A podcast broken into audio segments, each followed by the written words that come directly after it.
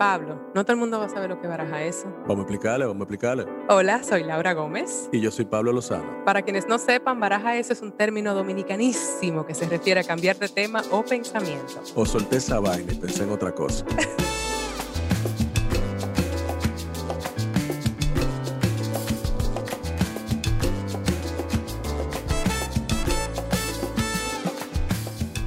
Hola, bienvenidos, bienvenidas a todos, todas, todes a otra entrega de Baraja Eso Podcast.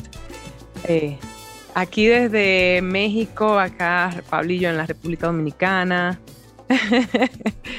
¿Cómo va todo por allá? ¿Cómo va el tránsito Bien, bien. dominicano? Oh, buenísimo, mano. Un tránsito holgado, fluido. No lo extraño. Todo perfecto, ¿no? Excelente. Planificación urbana A+. No lo extraño, pero extraño el, el calorcito y la playita, te debo decir. Ah, bueno, sí, yo estaba en las terrenas siguiendo mi, mi, nueva carrera que he decidido tomar, que es de DJ. Y la verdad que, que sí, que, eh, o sea, ese, ese atardecer en la playa, poniendo musiquita electrónica, todo el mundo disfrutando, la verdad que tenemos un- un- una isla muy hermosa. Espérate, tú estás volviendo a lo, a lo de DJ, es verdad. Entonces, esto es en serio. Vamos a... Sí, no, yo, yo, nunca, yo nunca había hecho de DJ. Yo sí, ha- ah, sí había hecho antes visuales, como para grandes artistas. O sea, yo, Ujú. yo tuve la dicha de girar con Juan Luis Guerra, por ejemplo, haciendo las visuales en vivo y eso. Pero esta es la primera vez que, que nada, que estoy poniendo música, me gusta. Es como un, un, un escape creativo, tú sabes. Sí. Y la verdad que, que nada. eh, toqué por primera vez en Miami, internacional. Ah, yo lo, sabes. eh, yo lo sé, ahí lo compartimos en las redes de... Claro, de y ahora nada. Y ahora nos fuimos para la playa y bueno, y, y seguimos dándole para allá. Tú sabes que también a mí me gusta producir música, o sea que pienso Ujú. ligar las dos cosas. Esa gran pronto. pasión del cine y la música. Tú sabes que eso es una, una manera maravillosa de hacer el intro de con quién vamos a conversar hoy. Así mismo. Es una así persona mismo. que, que está conectando el mundo del cine con la música. Eh, ¿Te acuerdas que te comenté que conocí a esta actriz, Francisca Gavilán, Increíble, man. Increíble. Estoy muy emocionado. eh, un mujerón de procedencia chilena que interpretó a la gran Violeta Parra en una película y ya hablaremos de, con ella sobre todo ese proceso de ser actriz y tener que, que hacerse músico, aprender y, eso, y ahí, bueno, ahí dijiste tú, como que conectar esas dos pasiones. Sí. Y, y bueno, hay muchas cosas que, que vamos a conversar con ella eh, y me da mucha ilusión presentártela porque Francisca tuvo un impacto en mí. Hay gente que pasa eso, que conoces, hay gente que son como pasajeras, pero con Francisca yo siento que hubo una conexión así como que, como que entre nosotras hubo y va a haber una gran amistad. Qué lindo, qué lindo. Así que sin más, vamos a proceder a conversar con Francisca Gavilán. Hola, Francisca. Hola Pablo, ¿cómo estás? Bien, bien, un gusto conocerte. He escuchado muchas cosas buenas de ti. Ay, yo espero. Sí. Oye, oye, una cosa, el tema es que esta es la primera vez que hacemos un experimento de este tipo donde hay tres geografías. Entonces, está Pablillo desde la República Dominicana, Francisca Gavilán desde Chile y una servidora desde Ciudad México. Gracias, Latinoamérica, Laura. Laura, ¿por qué te fuiste a México? extrañándote, Linda, mi amor. Internacional, Entonces- papá. ¿verdad? Muy internacional. Este episodio es auspiciado por Latinoamérica. Sí, claro, exacto. Pablo, Tal. ¿Te acuerdas que te dije que en mi viaje a Barcelona em, conocí a esta mujer mágica, eh, mágica, fenomenal, en un evento y comenté que fue un matchmaking que nos hizo Ana Tuyu. Sí, claro. ah, shout out a Ana Tuyu. Sí, sí, sí. Anita. Eh, fue Fan de Anita desde, desde niño yo. Nuestra gran Anita. y amiga de Francisca desde, desde muy joven. Sí. Em, y ahí fue que conocí a Francisca en Barcelona, en este pequeño café. Eh, yo tengo mi versión de la historia de, de esta magia. Nos pegamos y, no- y no no dejamos de hablar nunca más. Nunca más. Nunca más. No supimos, supimos la historia de una y de la otra, pero así. Y hablando muy fuerte, porque había mucha música, había mucho- mu- muchos amigos, era, era como un, un encuentro. Y debo decir por qué pasó eso. Primero es que yo estuve como starstruck, porque Francisca es protagonista de una peli que para mí es recurrente y en, que vemos siempre en familia y que la, mi papá la tiene en DVD, que es Violeta se fue a los cielos. Increíble. Entonces, voy a iniciar con, con esa premisa de que esta mujer infinita que tenemos aquí enfrente es la, fue la protagonista de esa peli donde interpretó a otra mujer infinita, Violeta Parra. Eh, y ahí empezó todo. Entonces, antes de empezar a hablar de nuestro romance eh, de sisterhood, no romántico, sino del alma, Francisca, sí. yo tenía mucho interés en conversar contigo sobre, sobre tu trayectoria, sobre cómo empezó todo esta, este descubrimiento tuyo de, o sea, de ser actriz a llegar a ser esa gran figura latinoamericana, chilena particularmente, que fue Violeta Parra. Sí. ¿Cómo empezó todo para ti? ¿Cómo empezó todo para mí? Me, pasó algo bien curioso, que, no sé, yo tengo dos hijos grandes y, siempre lo comento con ellos. A mí me pasó esto desde muy pequeña. Yo supe que iba a ser actriz desde los 3, 4 años siempre tuve esa certeza. Nunca pensé en hacer otra cosa que no fuera hacer teatro. Eso se lo debo a mi padre, porque él estudió teatro Mm. en algún momento de su vida y luego se dedicó a, otras cosas por, por otras razones y, y, se dedicó a, a la educación. Okay. A, la, a, la, educación, pero, pero yo vi teatro desde, desde el día en que nací, vi teatro y mi papá me llevaba al atrás del teatro, a esperábamos a los actores, yo conversaba claro. con los actores y nos repetíamos las obras de teatro, entonces ahí yo empecé a hacer como este camino, siempre supe que iba, que iba a estudiar eso, yo decidí la escuela donde iba a estudiar, eh, no sé, me, me pasaron cosas como a los 16 años yo iba caminando por, por la calle y veo, me, me, miro en una vitrina y digo, si se hace algo de Violeta Parra voy a ser wow. yo.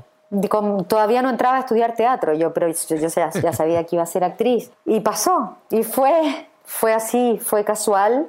Uh -huh. eh, yo, en, como en el año 2007, me entero que Andrés Gut, que es un gran director chileno, va a hacer una película sobre Violeta Parra y yo no lo conocía, no tenía acceso a acercarme a él uh -huh. y empecé a escuchar Violeta todo el día, en el auto, en la casa, en el auto, en la casa, en el auto, en la casa, todo el día, todo el día, todo el día y de pronto en el 2009 me llega un correo de Andrés wow. eh, invitándome a hacer este casting. Pero ¿cómo así? ¿Cómo? Pero no lo conocías. No lo conocía. O sea que ya tú tenías una trayectoria y eras conocido en Chile, ¿verdad? Yo ya tenía una trayectoria, pero nunca habíamos trabajado juntos en cine. Uh -huh.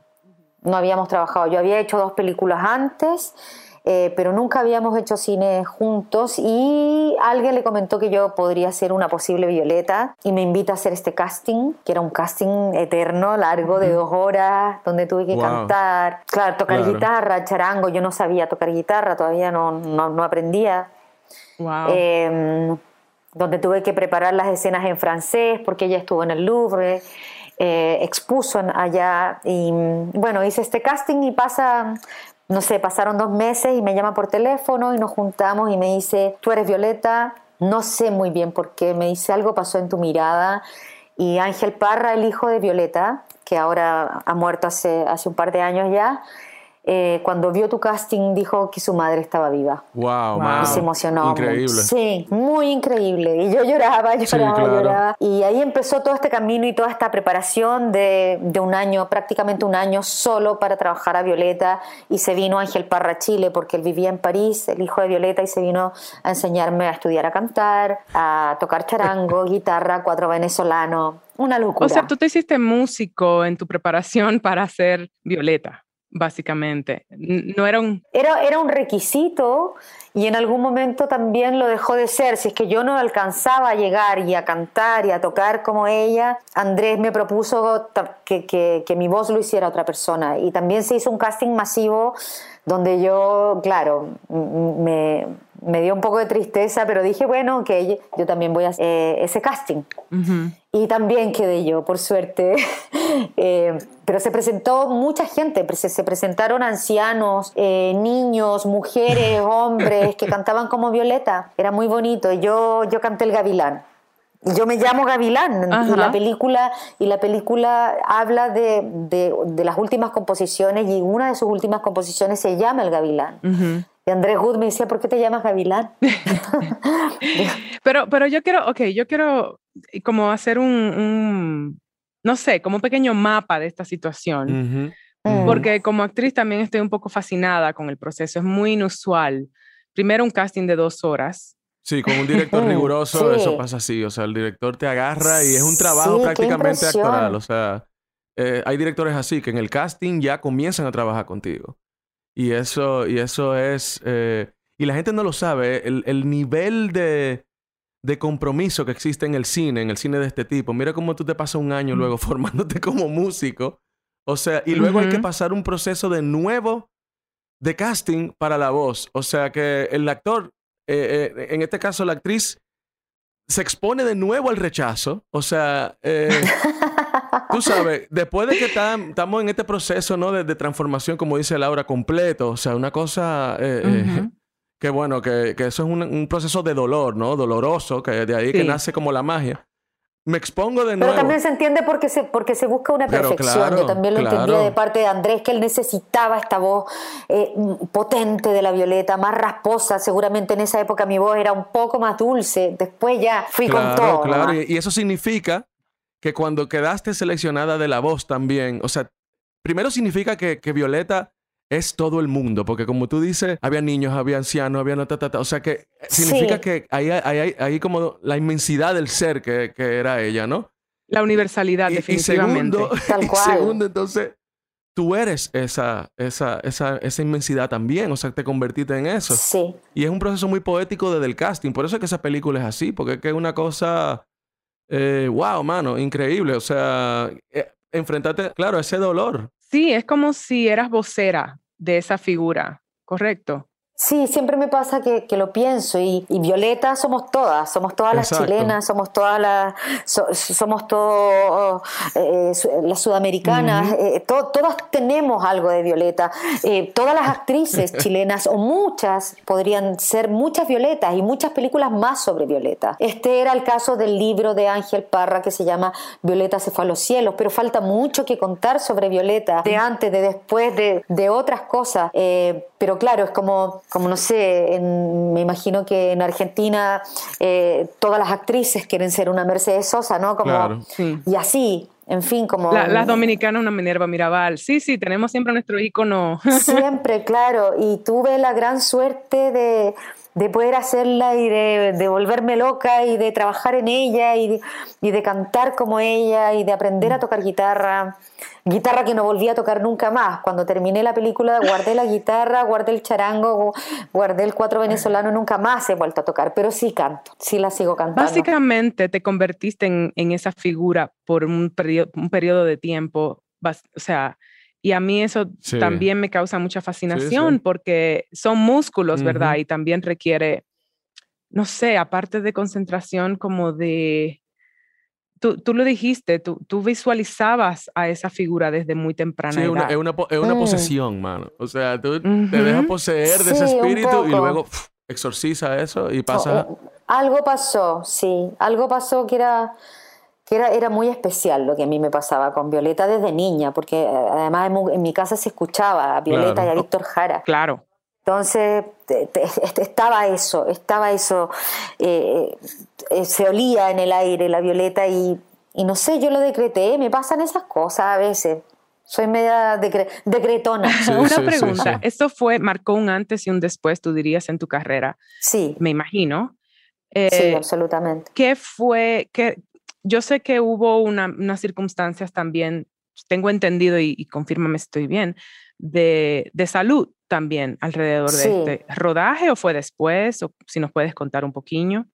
Sí, yo, bueno, en toda esta preparación de Violeta que fueron 10 meses y un poco más, eh, donde estuve muy cerca de Ángel, donde aprendí a, todo lo que Ángel me enseñó, en el fondo, a que cada canción de Violeta salía de cada parte de mi cuerpo diferente. Había canciones que salían desde acá, otras desde, desde la nariz, eh, otras desde la parte de atrás de la cabeza, porque son distintos, distintas épocas de Violeta también, mm. desde su crecimiento como artista, ¿no? hasta terminar de escribir eh, las últimas composiciones que son muy elevadas.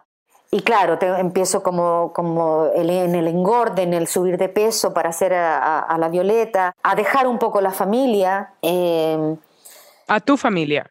A mi familia, claro. Tres hijos, marido y como meterme acá y era importante para toda mi familia que quisiéramos e, esto, ¿no? Era, era muy importante para, para todos en la familia que, que, me pasara esto, porque yo lo anhelaba mucho.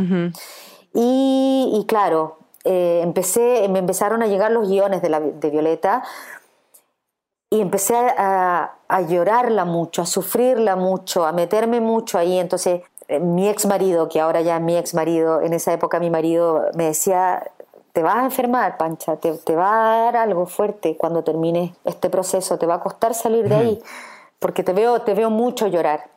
Entonces yo llegaba, había mucha exigencia también en, esta película. El director cuando empecé a filmar me pidió que no me, que no me bañara más, que no me duchara más, que no me metiera al agua por, el pelo, por, por, las uñas, por, por todo. Entonces era, era, era, mucha exigencia que yo hasta el día de hoy lo agradezco y lo volvería a hacer exactamente igual. Pancha, pero... Ay, Dios no, era una locura. Era, yo, yo todo decía que sí, soy súper obediente, ¿no? muy obediente como actriz. Y, y creía fielmente a todo lo que él me decía y a lo que Ángel me decía. Y a veces sí, me metía debajo del agua solo para que el agua corriera y me decía, te, te bañaste, Francisca. Y yo le decía, no, solo corrió el agua, solo corrió el agua, pero no usé ni champú, ni jabón, ni nada. Una locura. Y bueno, terminó la película y a la semana empecé como a dormir, a dormir, a dormir, a dormir, a dormir. Y de repente me quedo dormida en un supermercado. Y a la semana eh, el doctor me dijo que tengo cáncer de tiroides y que seguramente había pasado por una pena muy grande o un estrés de la puta madre. y, sí, y me operaron y, bueno, ahora tengo más voz que antes igual, ¿ah? porque como amenacé, amenacé, al doctor y le dije que, que, era actriz, que primero no me podía quedar ninguna marca y luego que yo quería seguir cantando para siempre. Y así ha sido. No, no, no, no, no. Así ha sido. Dios mío. Sí, yo estoy un poco, mm, vamos, Pablo y yo, mira cómo estamos, bastante en shock. No creo que haya jamás tenido una conversación con alguien, pues, se, se, oyen casos, se oye de, ese tipo de entrega a un rol, mm.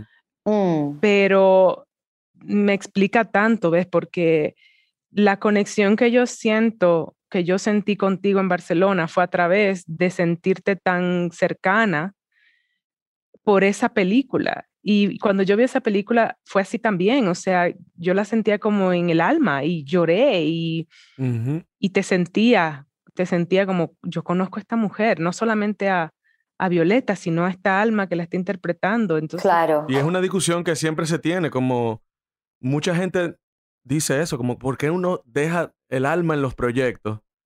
Y, y se mm. pregunta si vale la pena, o sea, uno como ¿sabes?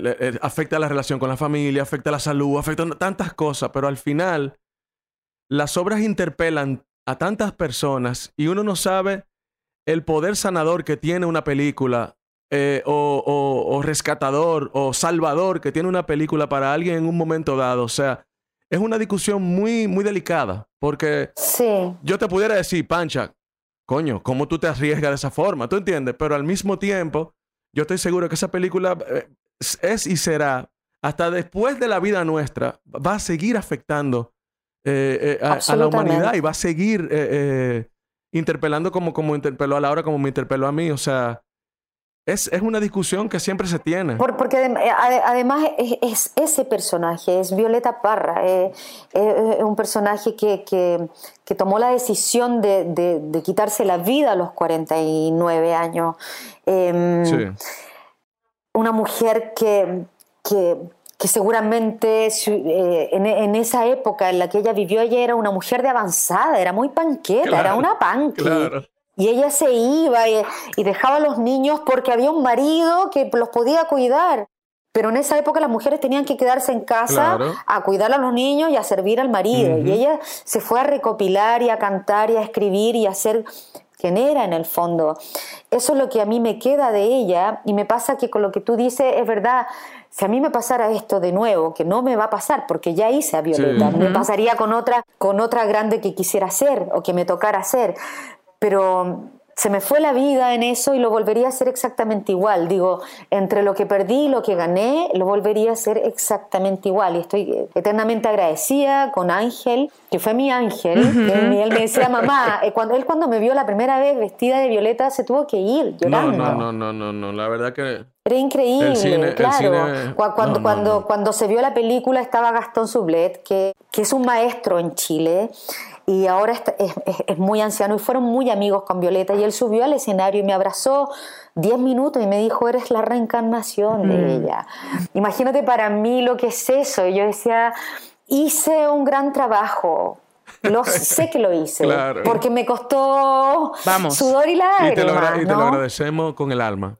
Mm, sí. Yo también lo agradezco, gracias. Hay algo muy interesante que sale me viene a colación con esta conversación y es la fuerza que tienen las mujeres chilenas en ese sentido de desafiar como al sistema patriarcal. Es una cosa que para mí sobresale, eh, estamos todas como en la lucha en Latinoamérica y tal, y me refiero a Latinoamérica porque te siento así como muy, en ese sentido, muy amplia.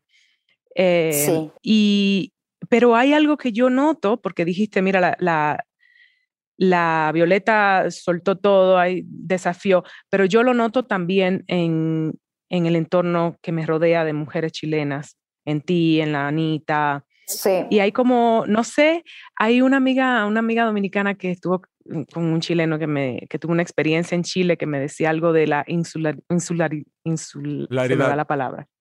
Ya, de lo insular que, que, suele ser Chile. Y, mm, y como que tal vez por, ese, por eso y porque el tipo de, machismo con el que ustedes lidian es un poquito, eh, eh, no, no es tan obvio quizá como el caribeño. Entonces... No, es diferente porque vivimos muchos años en dictadura. Entonces, es eso combinado con el machismo acérrimo chileno. Sí. Eh, y de ver a nuestras abuelas, a nuestras bisabuelas, a nuestras madres, eh, pisoteadas, opacadas por el hombre, ¿no? Eh, yo creo que mi generación todavía eh, defiende eso con más fuerza. Yo crío a mis hijos, a mis dos, yo tengo dos hijos hombres y una hijastra, y a mis hijos los he criado para que miren de frente, para que respeten a sus pares, se enamoren de hombres, se enamoren de mujeres, se enamoren de quien quieran, pero que los miren y los respeten y los dejen ser porque esto tiene que cambiar, esto ya no puede ser así, a uno nadie lo puede pisotear, uno no puede pisotear al que está de frente a ti o a tu costado, al que está detrás, somos todos iguales. Sí, sí, sí. Pero en Chile eso fue muy marcador. Muy. Muy marcador. Y, se está ahora expresando, es muy bonito eso que estás diciendo, porque yo creo que ese trabajo que ustedes hicieron, esta generación tuya y quizá eh, la que siguió, la que sigue, Mira, la que viene, tenemos un presidente de 35 años, tenemos una primera dama que ayer dijo, no soy ni primera ni soy dama. Es una maravilla y yo la aplaudo a, Irina Caramanos, pero así que la amo profundamente. Sí, lo iba a expresar así, que, que se, está se está manifestando. Una maravilla. Exacto, se está manifestando como incluso a través del, de los líderes que están, el, que, que del líder que se ha elegido y que se divorcia vamos, años luz de lo que es la historia de Chile. Eh, no tiene nada que ver con lo anterior, nada que ver. Si alguna vez hubo un chispazo o una luz, ahora es toda la luz. Y vamos a, y bueno, hay que trabajar y eso se sabe y son jóvenes y son estos jóvenes pingüinos que, que empezaron hace mucho tiempo la revuelta y ahora están en la moneda y están al mando y hay que apoyarlos. Y yo, yo creo en ellos profundamente. Qué bonito. No va a ser fácil, pero, pero vamos a apoyarlos. Sí. Me pasa, Laura, que cuando tú me dices eh, estas cosas, yo te conté el otro día que, que, estoy viendo la serie y tú tienes una fuerza que es conmovedora. es conmovedora. Tú eres, eres más chica que yo y eres una loca de patio. Ligeramente. Estamos ahí al ladito. No, pero eres más chica que yo. Pero eres, eres tremenda, tremenda actriz y también tienes una garra maravillosa. Pues yo creo que por eso así no, nos miramos y nos abrazamos y nos contamos la vida. Sí, Pues hablemos un poquito de eso, hablemos un poquito de eso. yo mencionas algo que para mí es muy relevante, que es precisamente esto de ser actrices ya de, después que uno pasa de los 40, la sociedad te va como marcando con estas cosas, las mujeres y esto. Y, y yo siento que ha sido como lo opuesto, ¿no? O sea, como que centrarme más que nunca en mi, en mi verdad. Y, y, y, al contrario, como comenzar a conectar mucho más con los roles que interpreto y tal. Y con las mujeres que voy encontrando en mi camino. Y hombres también. Pablo y yo hablamos mucho de eso acá. Pero ese encuentro que tuvimos la razón por la que también tuvo mucho, mucho impacto en mí es porque hay como que nos contamos la vida y no sé qué tanto me puedas decir, pero el hecho de tú ser una mujer que ahora en sus, eh, en, cuarenta y pico eh, ha encontrado el amor nuevamente después de divorciada y uno pasa por cosas. Y yo hablo mucho con Pablo de esto acá en, el, en este espacio, de no, es que estoy abriendo espacio para una persona que está haciendo el trabajo y que sea lo que tenga que ser, no sé si en este sistema encuentre. y tú, tú has encontrado a alguien muy especial en tu vida. Y a mí lo que me llamó la atención fue la luz que venía de ti, porque nos cuentan otra historia. Es como que si ya a una edad X ya eso no pasa o tal, y, yo te vi muy, no sé, nunca había una persona tan enamorada como, como, y de, Ay, qué bonito. Sí, es muy bonito. Lo que pasa es que también eh, debe ser algo eh, muy personal, pero a, mí me gusta mucho el amor. me, siento bien eh, estando en amor, estando, me, siento más segura, me siento más, más completa, me, río más. He, perdido, he perdido mucho, se, se, me ha muerto mucha gente, gente muy importante. Em, entonces eh, me, da un estado de felicidad estar en amor, pero no en cualquier amor tampoco, porque también ese día lo hablamos, ¿no? Como, em, como que yo siento que yo, te contaba que, uno tiene que prepararse, preparar el alma y el cuerpo para, para poder estar con alguien que merezcas y que te merezca, ¿no? De eso hablamos mucho ese día y hablamos tanto que de repente se nos olvidó que todas las personas estaban por allá y todos por acá y nosotras así como uy, Y, y, claro, yo tengo 48 años y, y, me gusta el amor tanto como me gusta actuar. Qué hermoso. y tanto como me gusta cantar, siento que, siento que es lo mismo en el fondo. Me gusta, me gusta amar a mis hijos, me gusta amar a mis amigas, las amo profundamente, son mis hermanas. No tengo madre ni tengo hermana porque se me fueron hace un tiempo y entonces disfruto mucho del amor de las personas con las que estoy. Y contigo, Laura, nos ha pasado que no, nos vino esa especie de enamoramiento. También. Y como que hablamos día por medio. Sí. Y, amo a la Ana Tijoux porque también tenemos historias de vida muy parecidas y nos conocemos hace muchos años, desde que éramos jóvenes y, y trabajábamos en un restaurante y nos mirábamos a un espejo y yo le decía, tú vas a cantar y vas a ser grande, yo voy a ser grande porque voy a ser una gran actriz y así. Eso. Y Buenísimo. Oye, como decre, decre, súper patúa, decretando claro, las cosas, pero es así, es así la magia. Y eso que tú dices, eh, escuchándolas a ustedes, que estoy, a mí me encanta cuando pasan esas cosas de, que son mágicas, ¿no? Que yo le dije a Laura que las lobas se reconocen. Sí. Eh, porque porque ella me, me habló de, ese encuentro y yo le dije, es que ya tú estás en un momento donde ya tú vas a encontrar tu manada de lobas que, que van a correr contigo. Y eso, y eso es algo que, que, que, viene como resultado de un trabajo.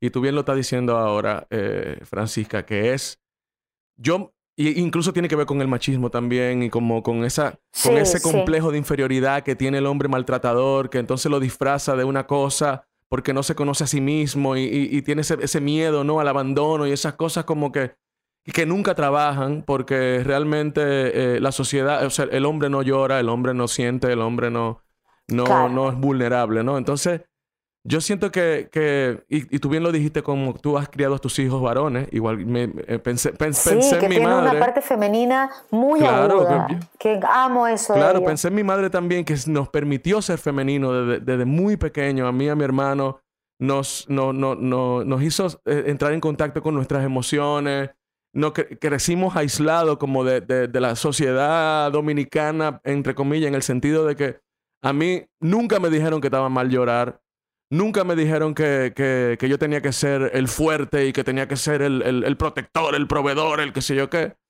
y, y, pero eso también me trajo muchísimas situaciones luego en mi adolescencia, porque entonces eh, yo me encontraba con que tenía más amigas mujeres que, que amigos varones. Eh, no, no, porque tenías tu lado femenino más desarrollado. Tú sabes, como, eh, y yo creo que eso es lo que está pasando ahora con estas generaciones, que han sido criados por mujeres que han despertado y que, y que, y que le han dado la libertad de ser vulnerables y que le han dado unas, que al final tú, tú, estás teniendo generaciones de jóvenes empoderados de su, de su feminidad y de, y de su fluir en esta era de acuario, que, que, yo siempre lo digo, hay que aprender a vivir debajo del agua en esta era, tú sabes. Y, sí, y es lo Claro, y eso es lo que está pasando, ¿no? Como, como que nos estamos reconociendo. Yo también he perdido mucha gente importante. Entiendo exactamente lo que tú dices. Cuando yo detecto algo que vale la pena, ya yo lo reconozco, porque que ya yo sé lo que no lo vale. Tú sabes, ya, ya la vida me ha dado el dolor suficiente para yo, y por eso el dolor yo siento que es el tesoro, ¿no? Nuestro, porque es algo que me permite entonces ver las cosas eh, eh, que valen la pena en la vida y cultivarlas y atreverme a, a abrirle el corazón. Eso que tú dices que te gusta el amor, es que, porque tú te gusta entregar, entregarte a lo que tú entiendes que vale la pena, aun si, si corre el riesgo, ¿no? De que, de que, de que vuelva y se rompa mi corazón, ¿no? O sea... Por supuesto, por supuesto, vale la y siempre, siempre está ese riesgo. Claro. Y probablemente siempre va a ser así. E, eso es algo que te aplaudo, ¿ves? Porque eh, me pregunto, tú sabes, yo, yo estoy en otro lugar ahora mismo como explorando estos espacios de, de romper patrones y toma su tiempo y como que aceptando el proceso. Y no es que me da miedo, pero, pero sí como que, uy, yo ya no quiero ir a un sitio donde tenga el corazoncito roto de nuevo y lanzarse así como tú te lanzaste y yo conocí a tu pareja en Barcelona actual, que es un hombre que también ha hecho su trabajo. Y lo que me dio fue como un mapa de que, mira, sí, cuando haces eso, se conectan los caminos.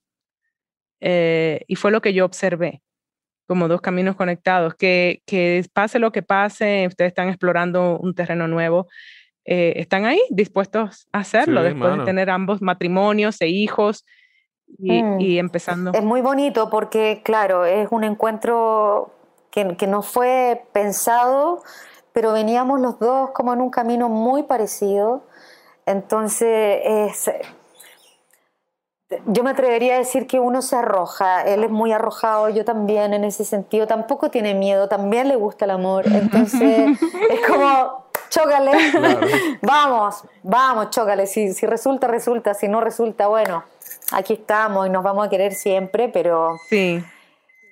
Pero con menos temor. Sí. Yo creo que además la pandemia, ahora la guerra, es como, no sé, hablamos por teléfono y decimos, vamos, vamos, y cuánto más vamos a estar en este mundo, no sabemos, entonces hay que hacerla, hay que, hay que, hay que, hay que hacerlo, hay que hacerlo y hay que y hay que hacer lo que tú estás haciendo y tú te vas a México, eh, todos hacemos nuestras cosas y uno pierde a la gente, toda la gente que ha muerto por COVID, como entonces si, si, uno se va a estar como guardando porque no sé qué, me parece que no, yo creo que, que, que ahora nos toca un poco el derroche. hay que lanzarse. El derroche, el derroche del amor, el derroche mientras no sé, como no, no, no, no quedarse con nimiedades, no, no, como decía Jorge González, eh, eh, estrechez de corazón. Sí, sí, sí. Y el trabajo es permanente. claro, te, puedo aguantar todo, pero no estrechez de corazón. Yo quiero aplaudirte por eso, porque yo creo que aunque, aunque se diga, no siempre va de la mano de hacerlo. Y, y, y tú lo dices y lo haces. Y, y creo que es, bueno, ya, yo ya descubrí que es una particular, o sea, algo particular tuyo como mujer y como actriz, se nota. y me lleva a... Sí, soy bien tosuda en eso, sí. me mm. lleva a un último punto, que es como con lo que quisiera cerrar esta conversación, porque fue algo que me marcó mucho que tú dijiste, eh, muy poderoso con relación a de, lo de, haber superado tu enfermedad. Eh, me dijiste que tú habías decidido que contigo cerraba el ciclo. A ver si me cuentas un poquito aquí con nuestra audiencia qué fue, de por qué. Sí, mi familia materna es una familia de, muchas mujeres y todas han muerto de cáncer. Em, la mayoría de mis tías, mujeres, ya, ya murieron. Mi, madre nos, dejó hace 18 años, tuvo una leucemia. Mi hermana hace dos años de cáncer de mama y yo tuve cáncer también ahora de tiroides hace 10 años. Y yo ahí cuando tuve cáncer yo decidí que nadie más de mi familia, de los que vienen, ni mis hijos, ni mis nietos, ni mis bisnietos, ni mi sobrina van a tener cáncer nunca más. Y me he hecho una serie de terapias y yo creo que así va a ser, lo sé. Nadie más de mi familia va a tener cáncer, de los que vienen de mí. Así va a ser. Así va a ser.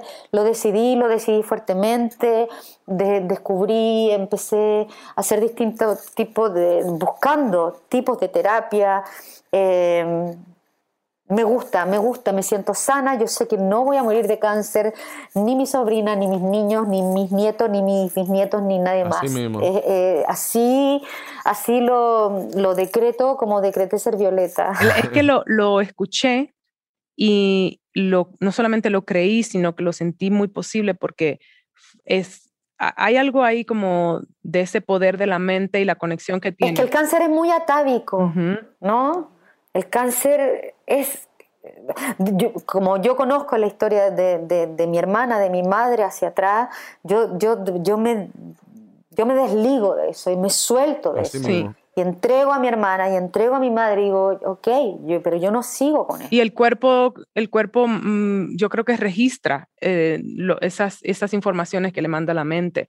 Y yo sé que es, fácil decirlo eh, y como difícil creerlo, pero lo dijiste. Y es difícil también llevarlo a cabo, porque yo también tengo momentos, yo soy una persona bien alegre y tiendo, y tiendo a la felicidad, pero también a veces me hundo un montón porque soy actriz, porque soy intensa, y en esas un día uno se puede pegar, no sé, un resfrío, te puede dar algo, pero, pero en este caso yo lo siento fuerte porque, eso, porque se trata de mis amores, ¿no? de, de mis hijos, de que ya Es muy poderoso, es muy poderoso, Pancha, y, lo digo también porque yo sufría de insomnio crónico y decidí que esto, que yo me iba a sanar y comencé una búsqueda. No es la, no es la, misma conexión, pero sí era una cuestión ahí mental y me pasa, tengo tres operaciones de rodilla por un accidente que tuve esquiando y mi, mi cuerpo eh, me cobra mucho por eso y, a veces converso con él y todavía no hemos llegado a un punto en que yo eh, sienta todavía